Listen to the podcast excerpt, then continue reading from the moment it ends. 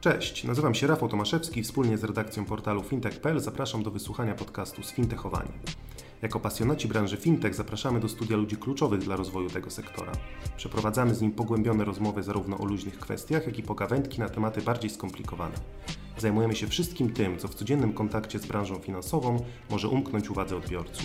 Codzienne newsy związane z fintechami, bankami czy innowacjami technologicznymi przeczytacie na fintech.pl oraz na naszej facebookowej grupie Sfintechowanie. Dzień dobry Państwu, Rafał Tomaszewski, zastępca redaktora naczelnego fintech.pl. Zapraszam na kolejny podcast z cyklu realizowanego wspólnie z firmą Visa. Dzisiaj moim gościem jest Sebastian Geldner, dyrektor do spraw rozwoju biznesu w regionie Europy Środkowo-Wschodniej w Visa. Dzień dobry. Dzień dobry Państwu, cześć Rafał.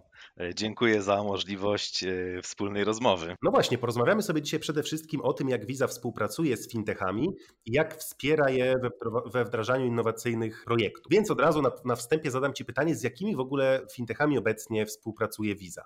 Co mógłbyś powiedzieć na ten temat? Dobrze, chwilkę o tym powiem, ponieważ chciałbym w tym pytaniu zarysować z mojego punktu widzenia pewne trzy kategorie myślenia w ogóle o fintechach. Fintech jest super ciekawą kategorią biznesową, której zresztą jak wiesz, bardzo dużo się dzieje. Jest wiele obszarów, wiele rodzajów firm, które możemy zaklasyfikować jako fintech. I często spotykamy się z obrazem fintechu jako firmy młodej, jako startupu lub podmiotu na wczesnym etapie rozwoju. I to jest oczywiście prawda, ale fintechami są też dojrzałe instytucje czy istniejące podmioty, które chcą wykorzystywać nowoczesne technologie płatnicze, na przykład do zbudowania nowej oferty, albo do zwiększenia przewagi konkurencyjnej, albo do usprawnienia pewnych procesów operacyjnych związanych z płatnościami. I mówię o tym dlatego, że bez względu na to, czy firma jest mała, nowa, czy dojrzała i doświadczona, to wchodząc do świata płatniczego potencjalnie będzie miała takie same wyzwania czy wymagania dotyczące różnych procesów związanych z tym właśnie światem płatności.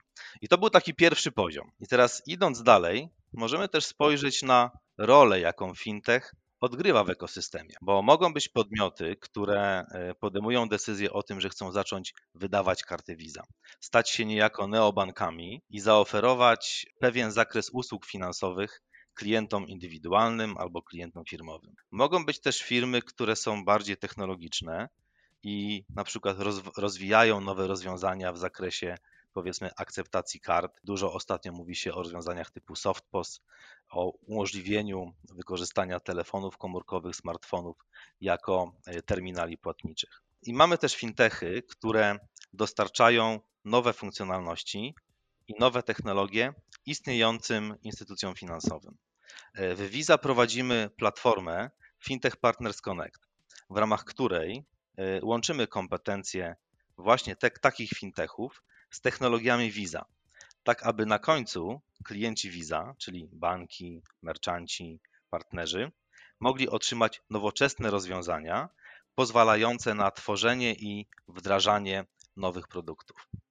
Natomiast, to będzie ostatni punkt widzenia, natomiast patrząc na ofertę, jaką fintech oferuje swoim klientom, Visa współpracuje i tworzy partnerstwa właściwie z reprezentantami całego wachlarza kompetencji.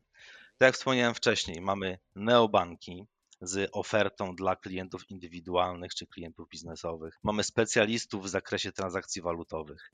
Są firmy lendingowe, podmioty z kategorii Buy Now, Pay Later. Są dojrzałe brandy działające w biznesie przekazów pieniężnych. Pojawiają się rozwiązania z obszaru kryptowalut. Mamy platformy bankowe, tak jak na przykład Bankable w UK.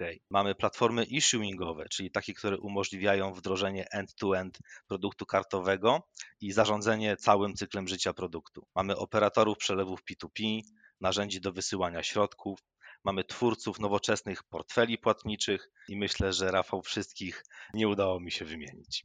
Jasne, ale wiem też, że jednym z Waszych partnerów jest Cinkciarz.pl, z którym współpracujecie od jesieni zeszłego roku.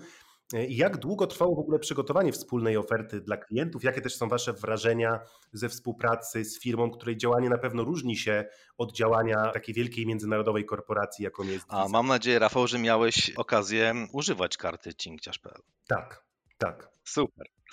No więc faktycznie jesienią 2020 roku Cinkciarz.pl wprowadził na rynek kartę płatniczą Visa, ale nasza współpraca oczywiście rozpoczęła się dużo wcześniej. Ale zwróć proszę uwagę na to, że Cinkciarz.pl właśnie nie jest startupem, jest fintechem, który z sukcesem działa na rynku już od ponad 10 lat. Specjalizuje się w przewalutowania, w transakcjach walutowych, w transakcjach zagranicznych. Jest przykładem firmy, która wykorzystuje rozwiązania płatnicze i wydawnictwo kart Visa do zbudowania zupełnie nowej oferty dla swoich klientów. Przez kilka miesięcy wspólnych prac udało nam się wspólnie z Cinkciarz.pl, a właściwie udało się Cinkciarz.pl z naszym udziałem wypuścić na rynek naprawdę świetny produkt. I myślę, że doświadczenie tej wspólnej pracy jest bardzo interesujące. Oczywiście nie obyło się bez trudnych sytuacji, napięć czy negocjacji, ale to, co jest super ciekawe, to to, w jak innowacyjny sposób, jak pomysłowo Cinkciarz.pl poszukuje nowych możliwości i inspiracji na rozwój swojego biznesu i na to, żeby zapewnić klientom, coraz to nowsze rozwiązania, w tym właśnie rozwiązania płatnicze. I jestem pewny, że Visa jeszcze w wielu obszarach, także pozakartowych, będzie mogła swojego partnera wspierać. No właśnie, w jakich w ogóle obszarach Visa może wspierać fintechy? Jakie korzyści według Ciebie są najistotniejsze dla tych firm, które z Wami współpracują? No tutaj też myślę, że warto chwilę czasu na to pytanie poświęcić. Mówiłem już o tym, że startupy czy scale-upy oraz istniejące i dojrzałe podmioty, wchodząc w świat płatności, mogą się spodziewać podobnych wyzwań i podobnych wymagań. Jakby z punktu widzenia płatności i w szczególności z punktu widzenia wydawnictwa kart, musimy być świadomi kilku obszarów, które na pewno trzeba wziąć pod uwagę. Zaczynając od kwestii licencji regulacyjnych, licencji i członkostwa organizacji płatniczej Visa, myśląc o technologiach issuing processingowych, czyli jakby systemach i platformach, które umożliwiają wydawnictwo i zarządzanie kartami. Musimy pamiętać o wymaganiach compliance, w całym obszarze AML i KYC. Musimy pamiętać o usługach także gdzieś z pogranicza bankowości korporacyjnej, w takich obszarach jak rekonsyliacje sald, obsługa przelewów wychodzących, przychodzących, gdzieś pewne produkty z kategorii mass collection. Musimy pamiętać o platformach bankowych, także o tym, że fintechy budują bankowość internetową i bankowość mobilną.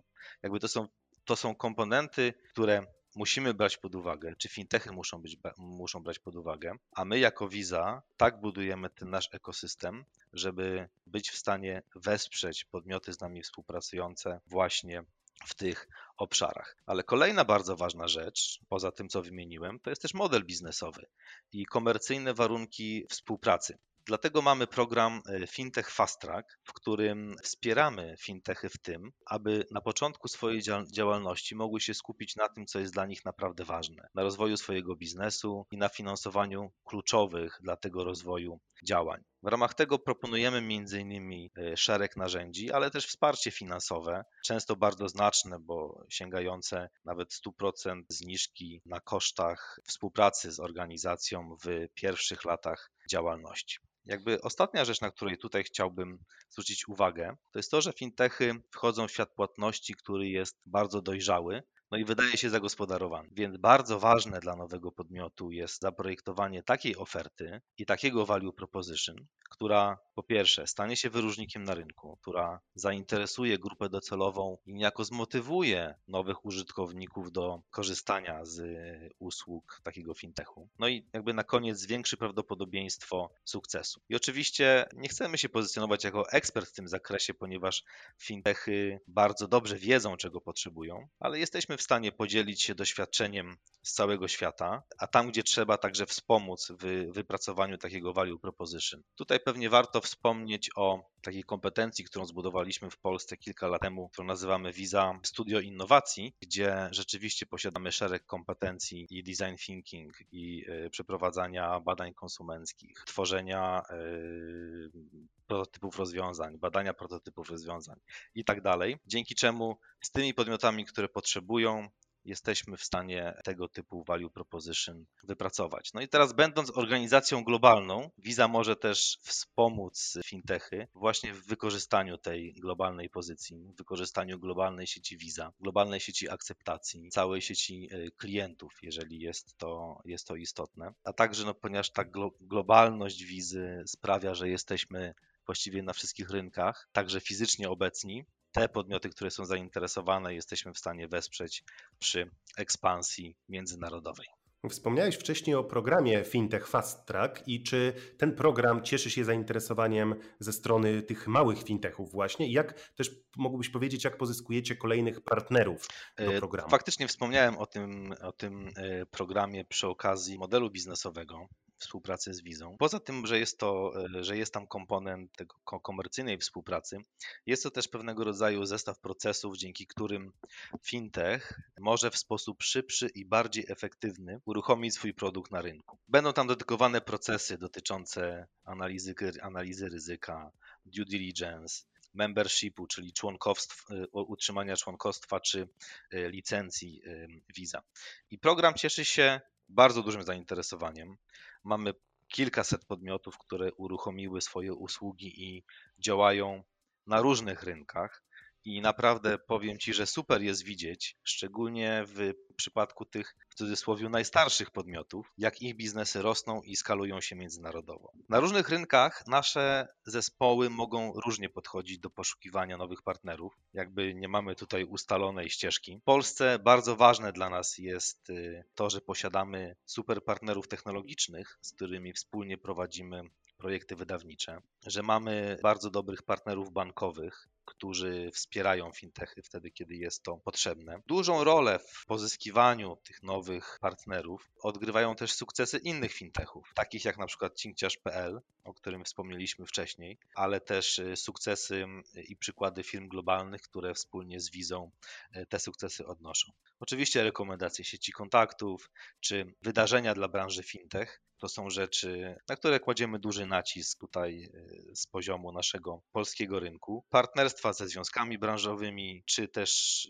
sama siła i percepcja marki Visa jako tego zaufanego partnera. Też wydaje się, że atrakcyjny dla programistów, którzy pracują w fintechach, może być dostęp do Waszych rozwiązań API. I czy możesz opisać też przebieg takiej współpracy w ramach Waszego projektu Visa Developer? Jak to wygląda w tym zakresie? Więc po pierwsze, jakby dostęp do API jest realizowany przez portal developer-visa.com i faktycznie jest to bardzo atrakcyjne rozwiązanie dla programistów, chociaż ja też lubię zawsze zwracać uwagę, że jest to atrakcyjne rozwiązanie dla osób w fintechach szukających pomysłów na dalszy rozwój z wykorzystaniem nowoczesnych technologii płatniczych. Więc powiedziałbym tutaj o tych dwóch grupach osób z obszaru fintech. Poprzez API nasi partnerzy zyskują dostęp do wielu kategorii produktowych, takich jak dane czy analityka, bezpieczeństwo i identyfikacja, produkty związane z benefitami konsumenckimi, technologie nowych metod płatności czy technologie procesowania płatności, także produkty z kategorii małych i średnich przedsiębiorstw. I dostęp do Visa Developer Platform wymaga właściwie jedynie rejestracji na portalu i nic nie kosztuje. Po uzyskaniu dostępu fintech otrzymuje dostęp do dokumentacji API, otrzymuje przykłady kodu w odpowiednich językach programowania, dostęp do sandboxa i możliwość testowania swojego rozwiązania. Więc myślę, że po prostu warto zacząć korzystać. Jasne. I na koniec zatrzymamy się przy temacie kryptowalut, bo jest to ostatnio dosyć gorące zagadnienie. I jak na tym polu Visa działa z fintechami? Dzięki, Rafał, za to pytanie, bo faktycznie zagadnienie jest gorące, a waluty cyfrowe czy kryptowaluty to jest naprawdę super ciekawy temat, ale też dosyć mocno skomplikowany. Więc myślę, że dzisiaj nie damy rady wejść super w szczegóły, natomiast warto powiedzieć o tym, że są dwie kategorie na rynku krypto. Są kryptowaluty, które same w sobie nie stanowią środka płatniczego.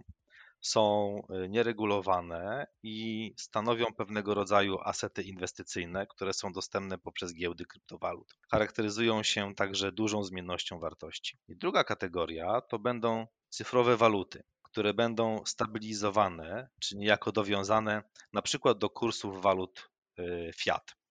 I mówi się o nich stablecoins, o tych cyfrowych walutach, myślą także banki centralne. I teraz platformy, które oferują możliwość zakupu kryptowalut oraz ich przetrzymywania w cyfrowych portfelach, są bardzo zainteresowane tym, aby dostarczyć klientom szeroki wachlarz funkcjonalności płatniczych. I Visa współpracuje z tymi platformami, aby umożliwić na przykład dokonanie zakupu kryptowalut przy użyciu kart płatniczych albo dokonaniu wypłat z cyfrowych portfeli krypto na karty Visa. Współpracujemy z tymi podmiotami także w zakresie wydawania kart płatniczych Visa, tak aby umożliwić dokonywanie płatności w świecie rzeczywistym. Taka transakcja dokonywana przy pomocą karty jest cały czas realizowana w walucie fiat, w pieniądzu fiducjarnym i tak jest też rozliczana z wydawcą karty. Natomiast przeliczenie jej na kryptowalutę następuje po stronie platformy. I dajemy też możliwość współpracy z podmiotami umożliwiającymi technologiczne obsłużenie procesowania kart oraz posiadającymi odpowiednie licencje. I na dzień dzisiejszy mamy 35 wiodących platform, z którymi współpracujemy, platform i portfeli, między innymi w zakresie wydawania kart. Są to takie podmioty jak Coinbase, Crypto.com, BlockFi, Fold czy Bitpanda. Ostatnia rzecz, o której wspomnę, to jest ostatnie ogłoszenie Visa, czyli pilot, w ramach którego Visa dodała do swojego systemu rozliczeniowego walutę cyfrową USDC, czyli USD Coin.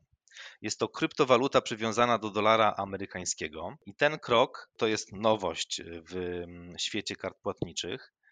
Bardzo mocno wspiera strategię Visy, której częścią jest łączenie tych dwóch światów, światu walut cyfrowych i walut fiat. Myślę, że będzie to wspierać przyszłe partnerstwa z partnerami fintech, ale także dążenia banków centralnych do tworzenia walut cyfrowych. To chyba tyle, Rafał, na temat tych walut. Tak, to jest na pewno zagadnienie, o którym moglibyśmy jeszcze porozmawiać zdecydowanie dłużej, ale to już prawdopodobnie przy okazji innego nagrania, a na dzisiaj postawimy tutaj kropkę. Gościem podcastu Fintech.pl był Sebastian Geldner, dyrektor do spraw rozwoju biznesu w regionie Europy Środkowo-Wschodniej w Visa. Dziękuję bardzo za rozmowę. Rafał, bardzo dziękuję i dziękuję słuchaczom. Pozdrawiam serdecznie. Ja nazywam się Rafał Tomaszewski i zapraszam na kolejną audycję już wkrótce.